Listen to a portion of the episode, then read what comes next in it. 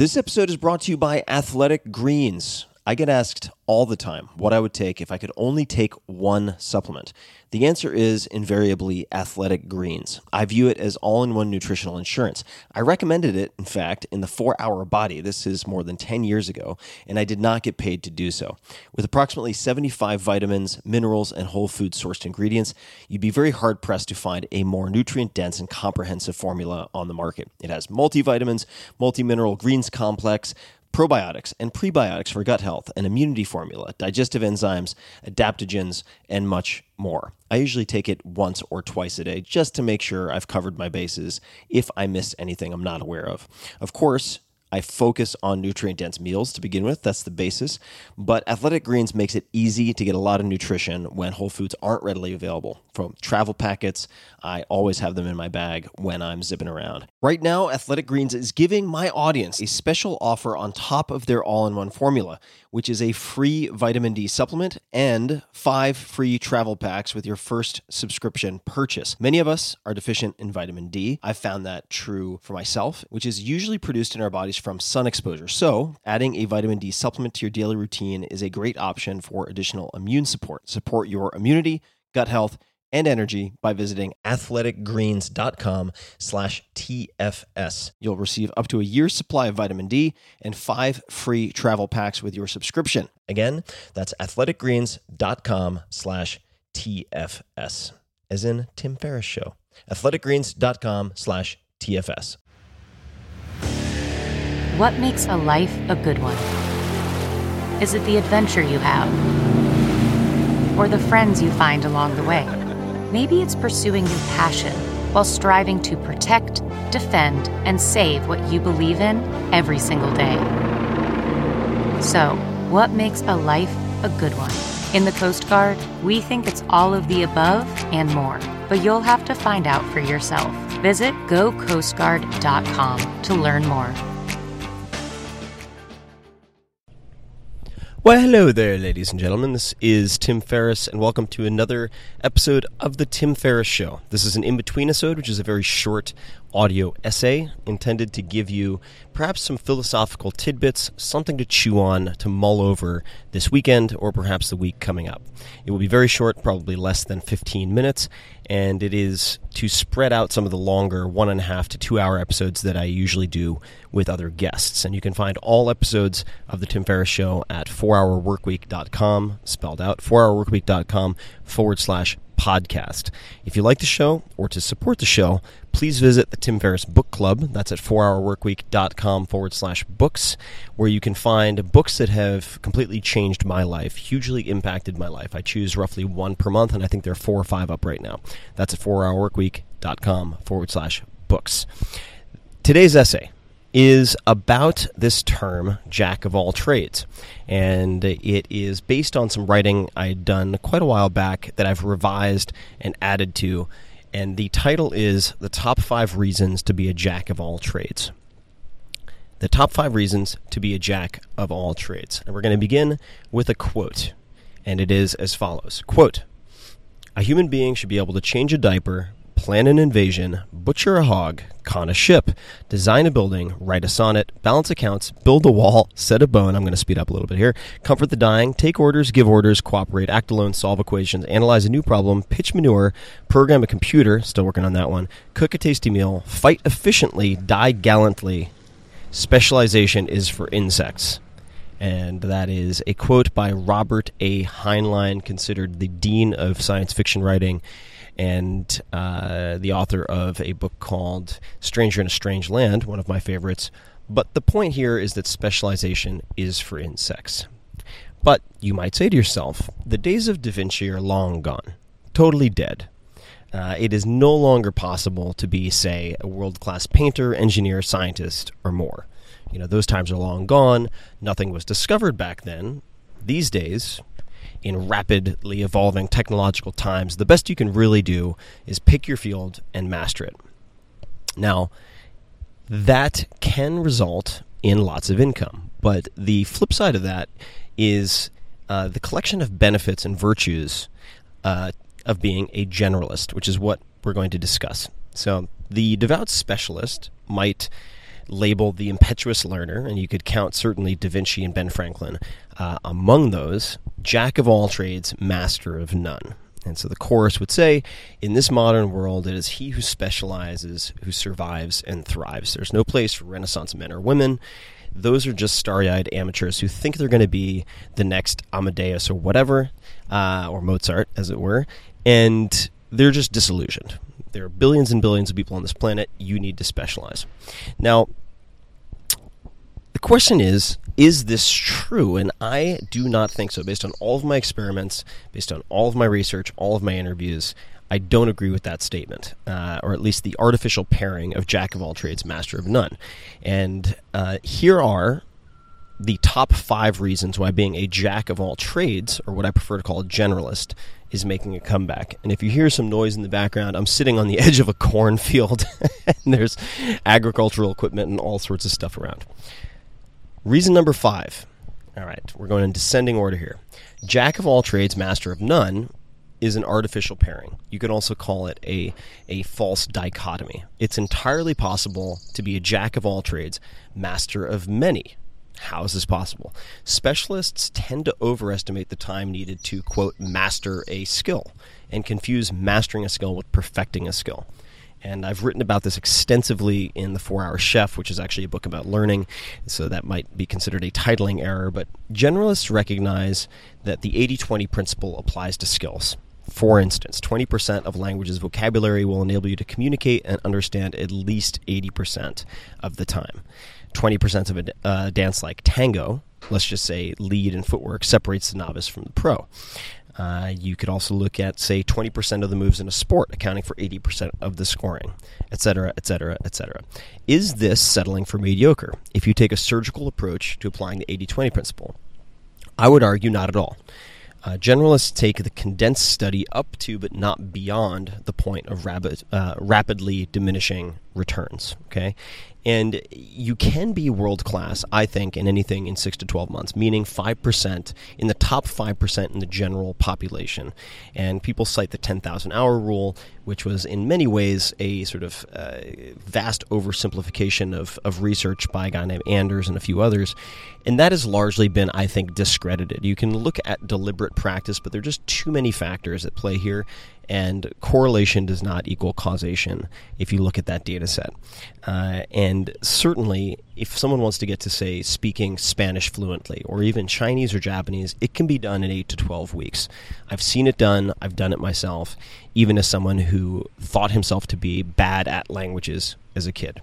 All right, so coming back to the main point, generalists take the condensed study up to but not beyond the point of rapidly diminishing returns. So there's perhaps a five percent comprehension difference between the focused generalist who studies Japanese systematically for, say, two years versus the specialist who studies Japanese for ten years.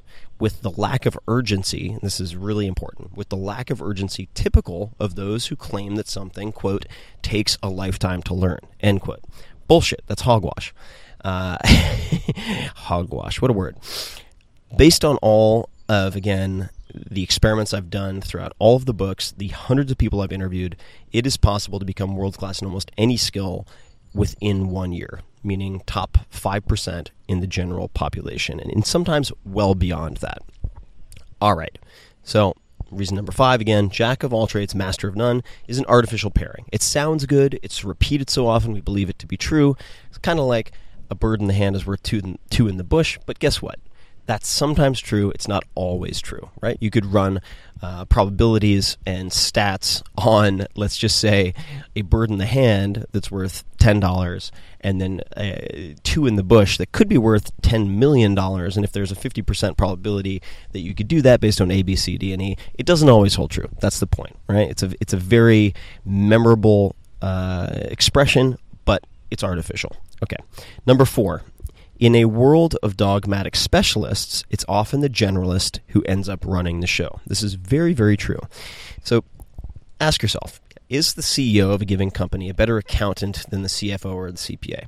You know, was Steve Jobs a better programmer than top coders at Apple? No, of course not. But he had a broad range of skills and saw the unseen interconnectedness. as technology becomes a commodity with the democ- uh, democratization of information and decreasing costs in hardware and software development alike, it's oftentimes, not always, but the big picture generalists who can predict, innovate, and rise to power the fastest. There is a reason military generalists are called such. And uh, we'll come back to this point, but it's very important. It doesn't mean that the leaders in, say, a tech company don't have tech chops. It doesn't mean that the leaders in a sales organization didn't formally develop a very high level of competency in uh, in in building out sales organizations. But at the highest levels, you need certain uh, what you might consider soft skills or uh, connective tissue, like communication and otherwise, uh, to be able to thread everything together to be a proper leader. And we'll come back to this. Reason number three. Boredom is failure, okay? Boredom is failure. And I've written about this in the Four Hour Work Week, where I said that you should replace striving for success in nebulous terms uh, with striving for excitement, right? And that the opposite of happiness is not sadness, but in fact, it is boredom. And if you want more on that, you can read the relevant chapters. But reason number three, why you should be a jack of all trades, or at least many trades, boredom is failure. In a first world economy, we have all of the physical necessities covered with even low-class income, right? You you you have shelter, you have food, you have water, et cetera. Subsequently, Maslow's hierarchy of needs drives us to need more for any measure of comparative success, and again, in quotation marks.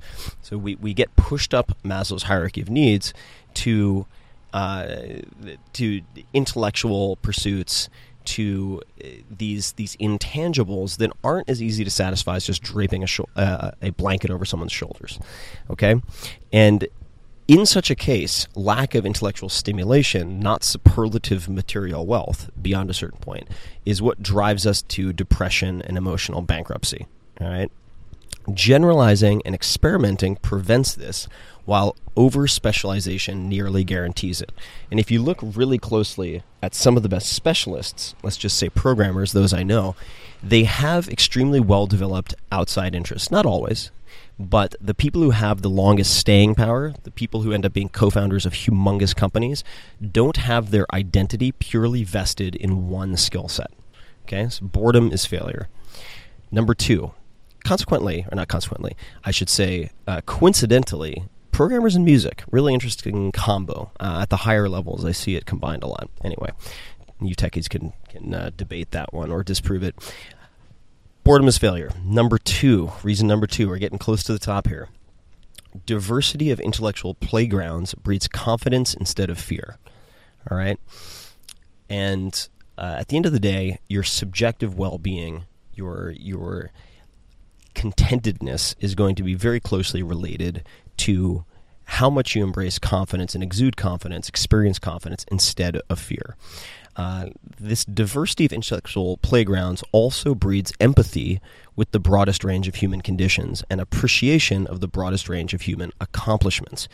The alternative is, on the extreme side, the defensive xenophobia and smugness, a lot of smugness, uniquely common to those whose identities are defined by their job title or single skill.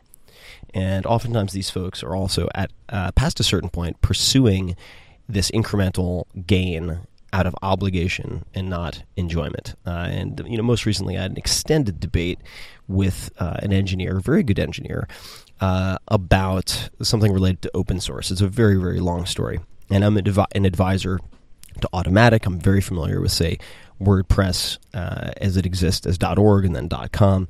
Uh, but because this gentleman's entire self-worth was wrapped up in one skill set, one perspective from which he could argue, he was more concerned with being right than with getting results. He couldn't move on until he'd been proven right in his sphere of expertise.